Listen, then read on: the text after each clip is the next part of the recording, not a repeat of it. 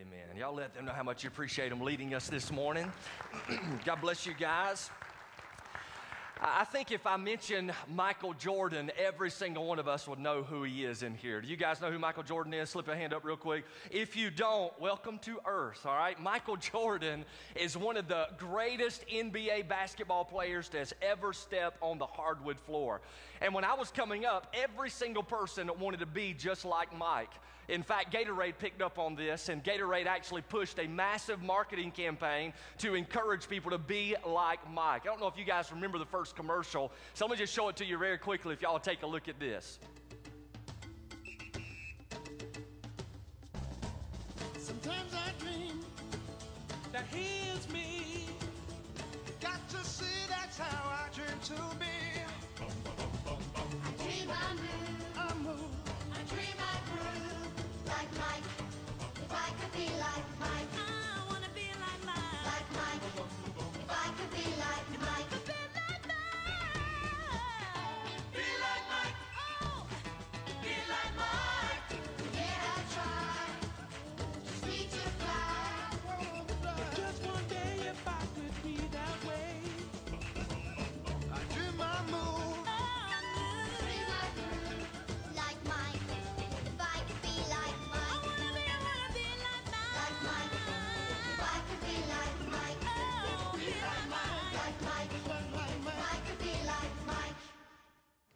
When I was in middle school, there wasn't one kid who didn't want the Nike Air Jordans to drink Gatorade, and every single one of us hung our tongue out when we jumped in the air and slammed on our six foot goal. Can I get a witness on that? Everybody wanted to be like Mike. That was just the encouraged, emphatic statement of every single person who played basketball. Now, that's perfectly fine whenever you consider emulating someone in the context of sports. But my question for you this morning is who are you emulating in your walk with the Lord? You know, Hebrews chapter 11, there's a list of individuals who walked by faith as they followed the Lord. And the Bible says that they surround us like a great cloud of witnesses, encouraging us, spurring us on to walk in uh, with the Lord Jesus Christ. And these are individuals that we should emulate. And one of the persons that are mentioned there is actually Noah. And I will tell you this morning, Noah is an individual that you can emulate. In fact, Noah is an individual that if you will emulate some three uh, very simple principles in your life, it can become a momentum shifter, a game changer in your life. So we want to look at that this morning as we continue to look at the real story of Noah. So Genesis chapter 6 in your Bibles, if you've got your Bibles with you, say amen. Genesis chapter 6, beginning in verse 13. So let me encourage you to stand with me in honor of God's word as we look at Noah, a man that we can emulate, some truths that we can learn from his life. Verse 13, the Bible says, Then God said to Noah, The end of all flesh has come before me, for the earth is filled with violence because of them, and behold, I am about to destroy them with the earth. Make for yourself an ark of gopher wood. You shall make the ark with rooms and shall cover it inside and out with pitch. And this is how you should make it. The length of the ark, 300 cubits, its breadth, 50 cubits, and its height, 30 cubits. You shall make a window for the ark and finish it to a cubit from the top. And set the door of the ark in the side of it. And you shall make it with lower, second, and third decks.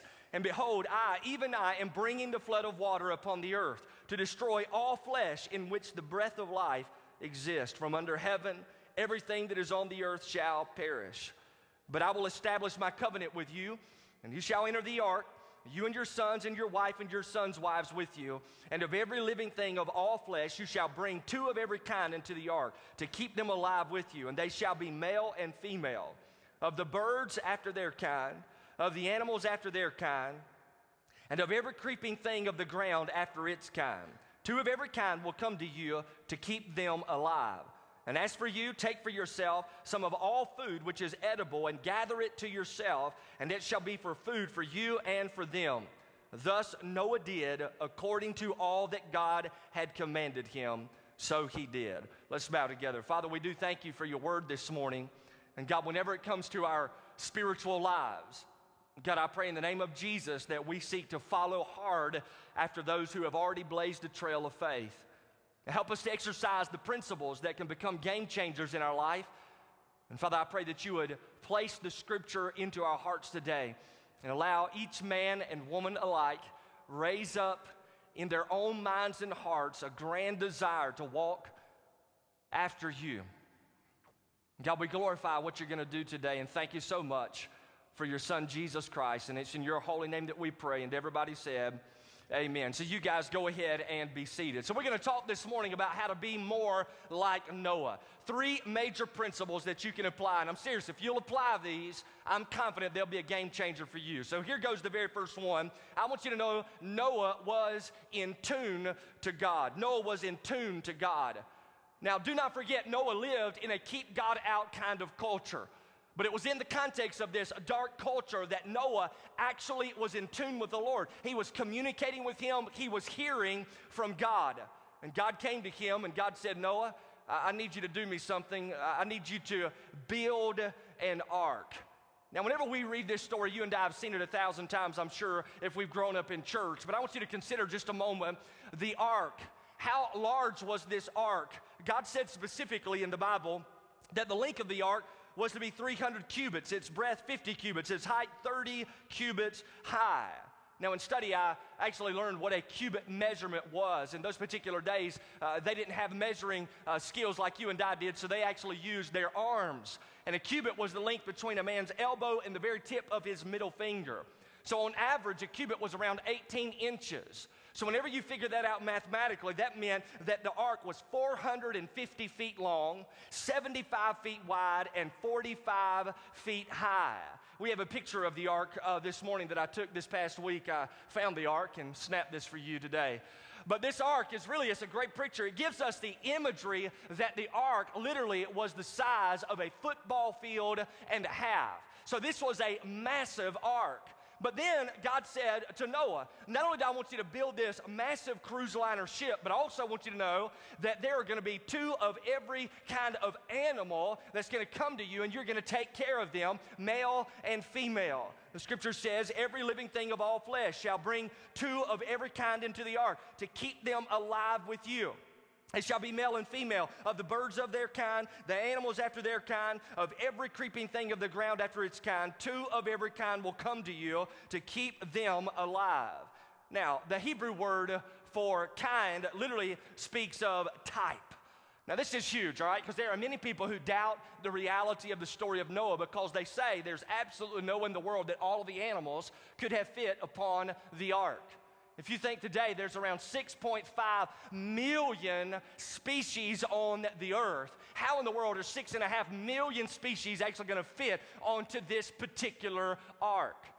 But I was uh, doing some study this past week and actually ran across some great help from Ray Comfort, which I placed in your notes this morning to encourage you to take a look at the YouTube video, uh, just in simply entitled Noah. You'll learn a ton of stuff about the ark. But this ark did not have six and a half million species on it because the word kind actually speaks of type. And what's unique here is that the type speaks of a collective group. So, really, whenever you think about it like this, it means that every canine, there were two types. So, there were two dogs who came to represent the canine individuals. They give us from our Chihuahua all the way to our Great Dane. And then there's also two cats who would come to represent the feline type all the way from your modern house cat all the way to your tiger. So, whenever you begin to look at it in that particular way, as the Bible actually says it, you will discover that it's not millions we're talking about, but rather it is thousands. But what is incredible about the story, it's not simply that he's supposed to build this massive ark and not simply that all these animals are going to come to him. What is amazing about the story to me is that Noah doesn't question God. Noah hears from God. Noah tells God what to do. Noah tells God what is going to happen, but he does not question the Lord. Now, I want you to think about this. If anybody had reason to doubt the Lord in this particular moment, it was Noah. If anybody had an opportunity to question, it was Noah. Think about his location. It's already been hinted to this morning uh, by James.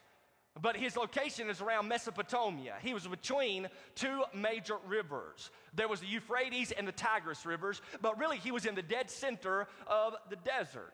So God says, build this massive ship right up here in the middle of the desert where there is no water in plain eyesight. There was no ocean close to him, nor was there a massive lake close to him.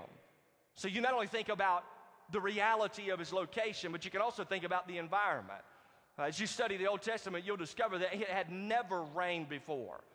Matter of fact, the water came up from the surface of the ground. That's what took care of the vegetation and the plant life. So, water had never fallen from the sky. Rain was not even heard of.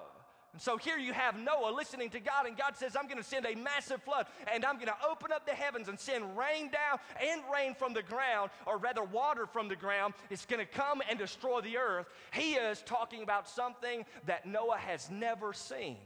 And what's amazing is Noah doesn't question the Lord. And then you think about the fact that Noah wasn't in the shipbuilding business. He had absolutely no background in how to build a massive ark like this.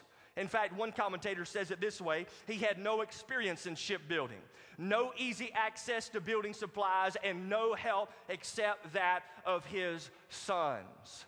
It's amazing, isn't it? Every single thing God was commanding Noah to do and to accomplish was outside of logical thinking. And what's amazing is that the Bible tells us in verse 22 thus Noah did. According to all that God had commanded him, so he did. Now, John MacArthur notes, and I like this Noah, who had only a fraction of the divine light that we have, he did not argue, he did not quibble, he did not make excuses, he did not complain, nor did he procrastinate. He did not question God, but simply began to obey him. And for me, that's the amazing thing about Noah. He heard from God and he obediently uh, did what God called him to do. In fact, the Bible tells us in the book of Hebrews that Noah, in, check this out, in reverence, he prepared the ark. Uh, the word reverence in the book of Hebrews is actually a sign of spiritual devotion, it's a sign of worship.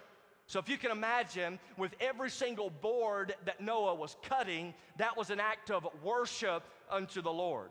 With every single caulking that he laid to place those boards together, that was an act of worship unto the Lord. With all of the teamwork that he had with his family to build the ark, that was worship unto the Lord. 120 years of sweet worship to God, never questioning, always obeying. Noah was in tune with the Lord. Now, I'll say to you this morning, that whenever you are in tune with the Lord and you obey the Lord with what He's calling you to do, it is always an act of worship. Now, here's the deal you can worship the Lord through your singing, but your worship is not only through your singing, your worship is actually through your obedience. So, whenever you are in tune with God and you hear from the Lord and you obey, you are actually giving an opportunity to worship God. And all of us have that when we're in tune with the Lord. So, my question for you this morning, eyeball to eyeball, is Are you in tune with the Lord? What is the Lord asking you to do? What is the Lord inviting you to do? Now, when I was 16 years old, I got my very first vehicle. It was a red S10 pickup truck, five speed in the floor, unbelievable canvas seats. You should have seen it. But it's amazing. When you're young, you guys probably remember it too. When you're a young guy and you get a brand new vehicle, you want to watch that thing like every other day, don't you? You want it to shimmer and shine. You're putting Armor All on the tires and on the seat. It's looking sharp everywhere you go. Now, this is the time frame when these drive-through washing machine for cars came into being. Y'all remember these? They're still out. And I got fired up about that because I'm like, good night, my little arm's so tired. Let me just pay a dollar. And I will drive through this washing machine for my truck. And so I did. I drove through, and you guys know what it's like. Whenever you first go in there, you put it in neutral, and all of a sudden that massive sponge comes swinging at you. And first time I'd ever seen it, I thought the car was moving. Are y'all listening? I'm like, are we moving? What are we doing? And it comes and it hits the front windshield, and something happened. I absolutely forgot to take the antenna off of the truck. You've done this before. Anyone in the house? That bad boy was swinging everywhere, popping against the side of the window, and I mean, it scared me to death. And the worst part is that my radio went static.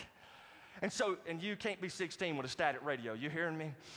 And so here I am. I drive through the washing machine, finally get on the other side. This thing is still static. I'm trying to fix it on the inside. And then I think to myself, maybe the antenna's messed up. So I get out of the truck. I go over. The antenna had actually unscrewed itself because of the power of the washing machine.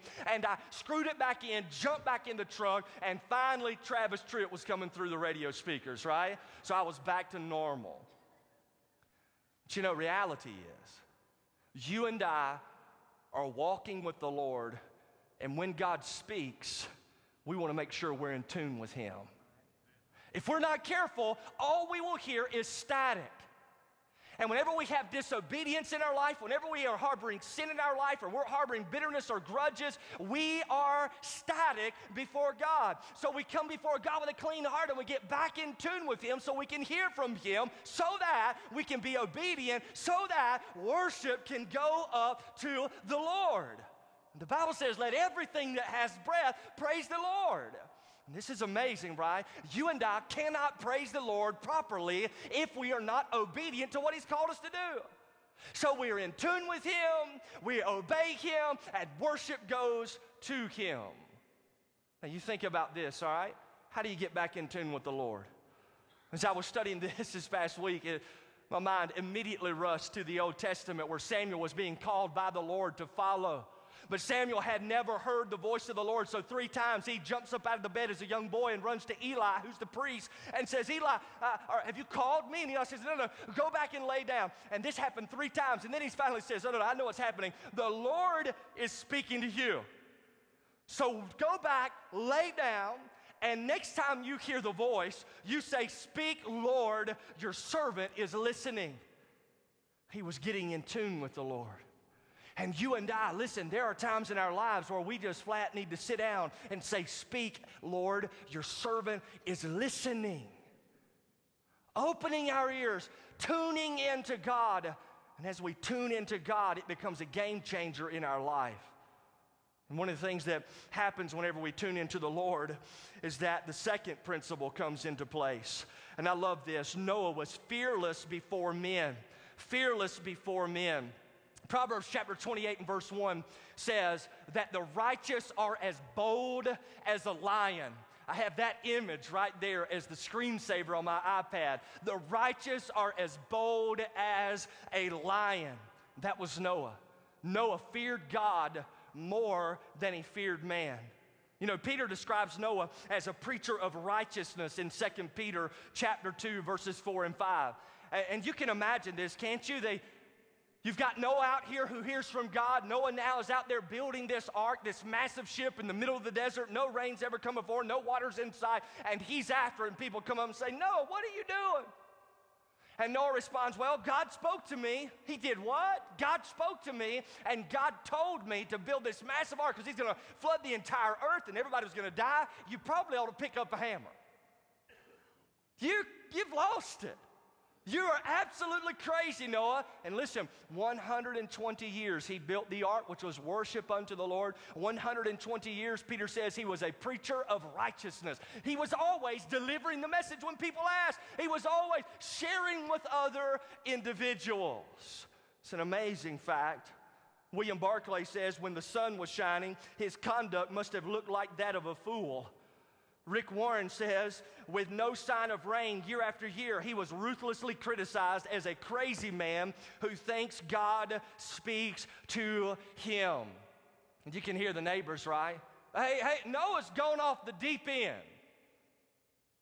Pun intended. Noah's lost it. He's saying God's talking to him. I don't know what he's doing. He's absolutely lost his mind. He's talking about judgment. Nowhere in Scripture do we find that Noah ever stopped building or preaching for that matter, warning people of the judgment that was to come. 120 years. Now, I want you to think about this. Look at me eyeball to eyeball. This is huge. Jeremiah in the Old Testament is known as the weeping prophet because he preached for 40 years with tears in his eyes and not one convert was ever made. Noah, how much more weeping would he have been? 120 years, not one single convert. See, now, just like Noah, you and I are also called to warn of the judgment that is to come. In fact, this morning we don't warn that there's going to be a great flood, but instead we warn that Jesus Christ is coming to judge the living and the dead.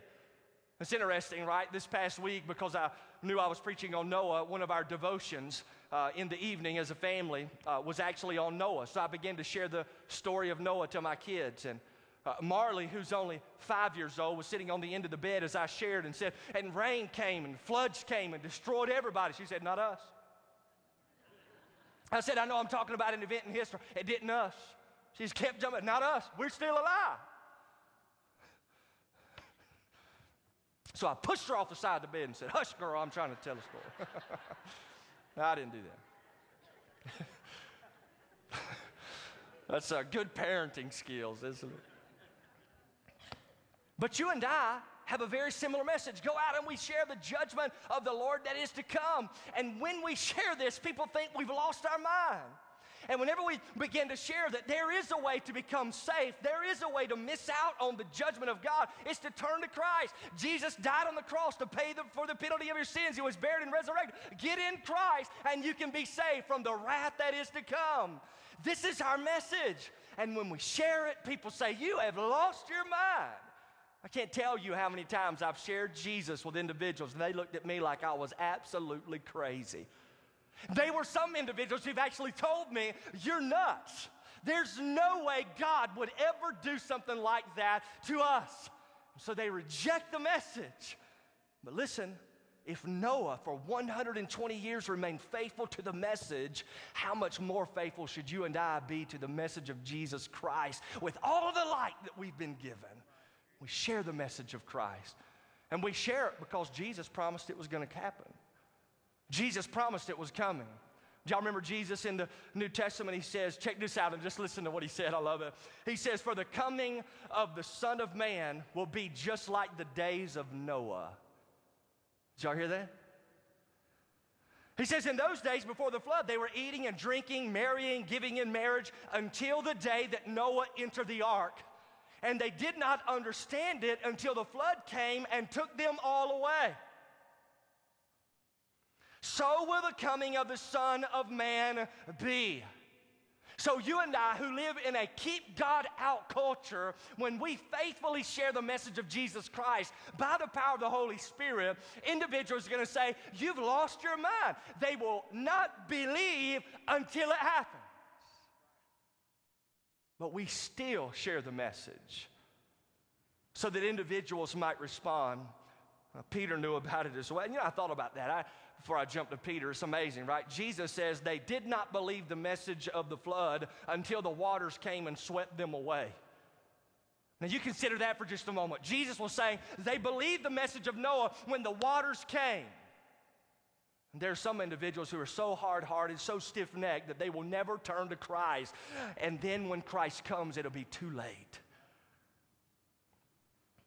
And Peter says it like this I, I love how he states that the world at that time was destroyed uh, by flood waters. He's speaking about the flood. Peter, by the way, first and second Peter talks about Noah in both chapters. Noah must have been a hero of Peter's. So he says the, the water came and flooded the earth. And then the Bible says, Peter writing, but by his word, speaking of God's word, the present heavens and earth are being reserved for fire, kept for the day of judgment and destruction of ungodly men.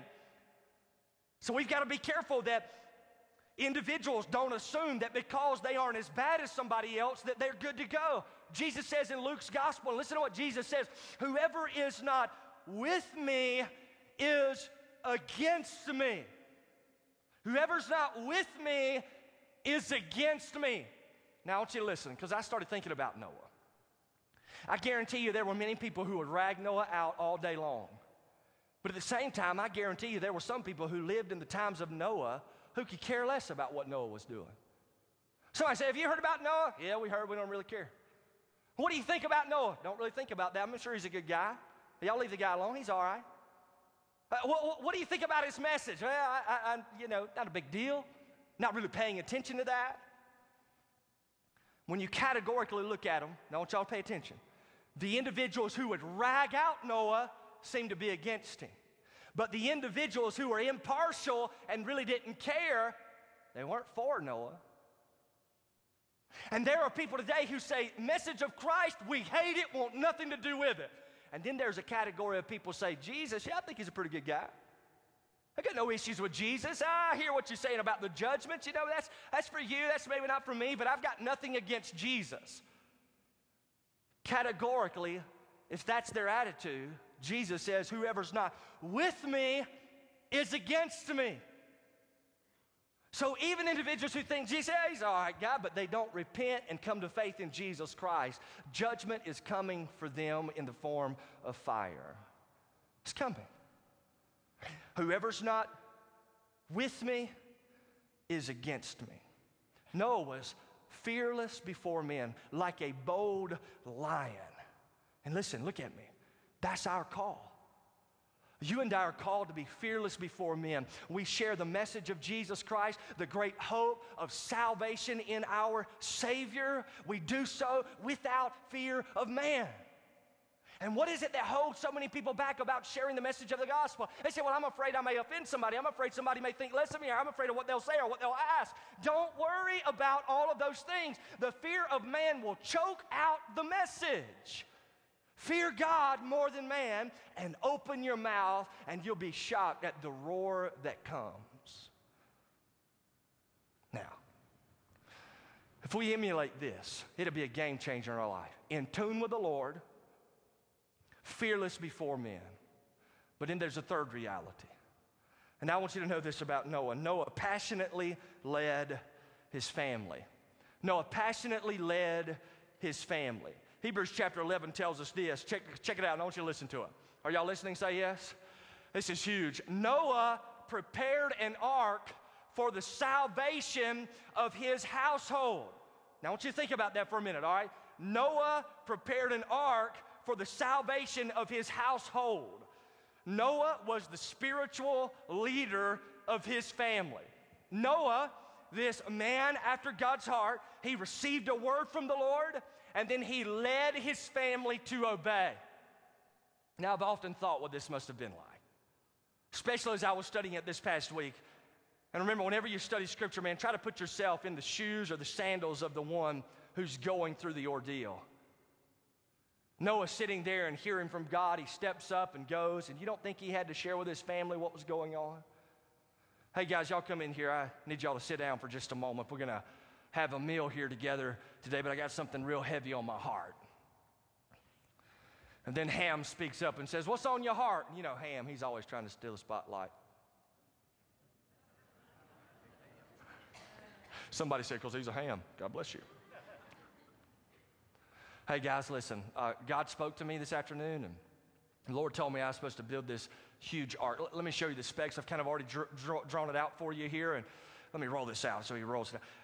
Here's how big it's going to be. So uh, Shem, here's I'm going to give you uh, this role. Uh, Ham, I'm going to give you this role. Japheth, I need you to do this. I need your wives to help out in this area he looks to his own wife and says, Honey, I, I really need you to support and encourage, and I need you to work on this particular part as well. Matter of fact, if you just go out into the woods and get all the wood and bring it in, that'd be great. Shares. And you got to imagine they're sitting there going, Dad, this is what? What do you want us to do? Yeah, fellas, listen, I, I, we're going to build this ark and we're going to be saved. I'm gonna, and the, here's what the Bible says the Bible says Noah led his family into the ark. Are y'all listening? Say yes. Noah led his family into the ark. Now, check it out. Are y'all paying attention? Yeah? This is, and by the way, I always thought Noah had like the ultimate leverage in parenting, right?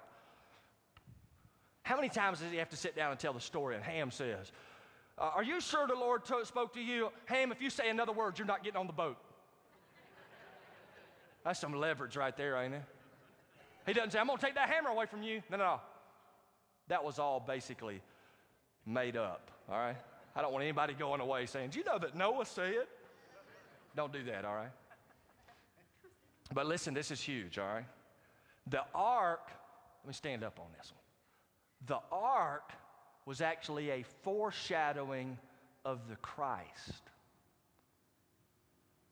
Get on the ark buoyed up under the judgment of God. Get in Christ, buoyed up under the judgment of God.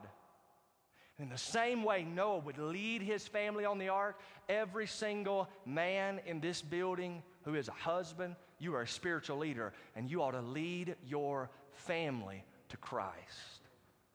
That's the call. That's the call.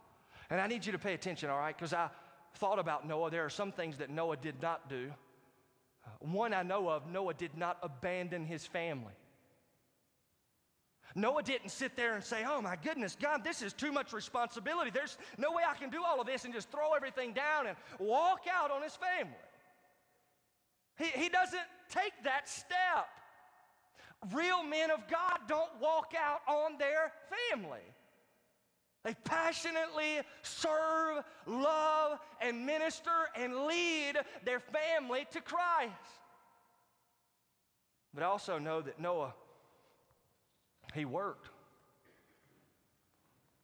120 years, he worked, he worked, he worked.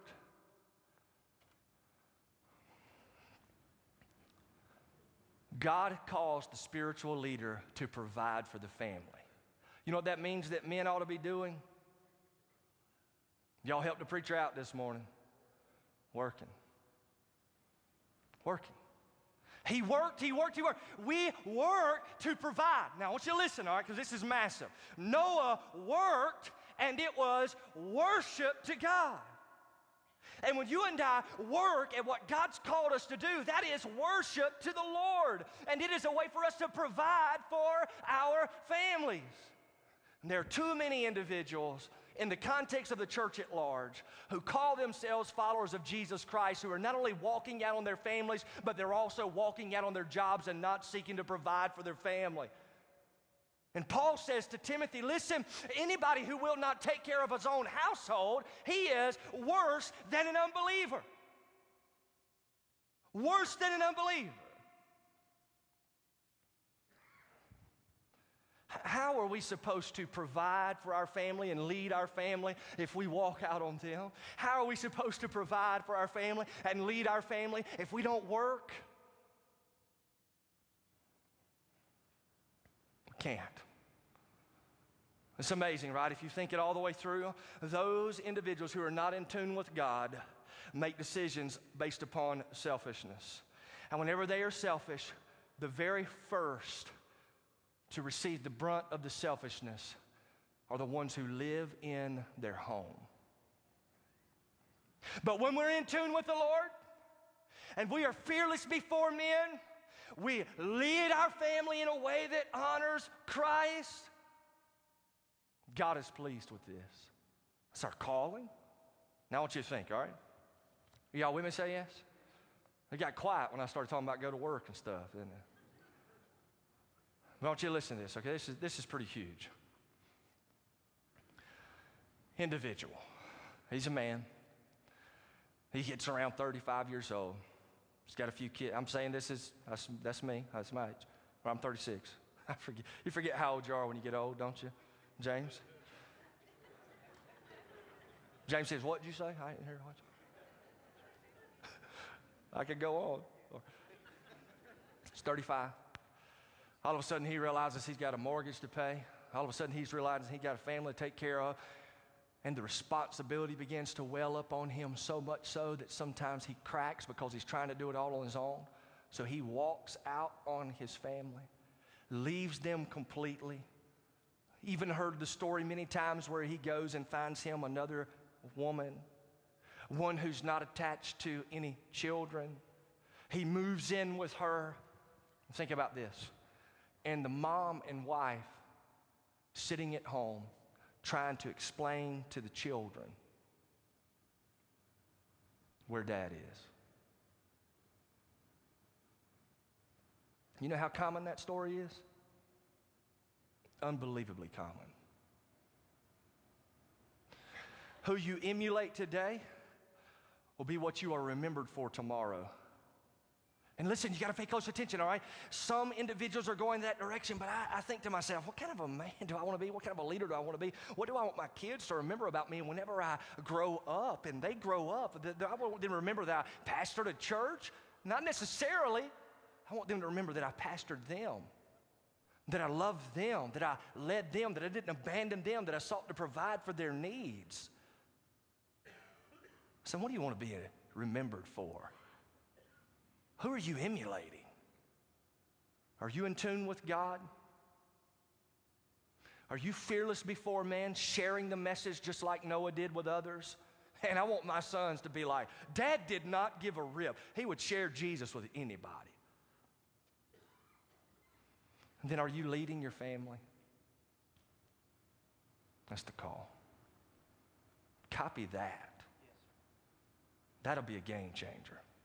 Let's bow. Father, in Jesus' name, we thank you for our time together this morning, the opportunity to look at the life of Noah. And Father, how I pray in the name of Jesus for every person in the building today that you would place your hand upon them, that you would speak to their hearts. Your heads are bowed.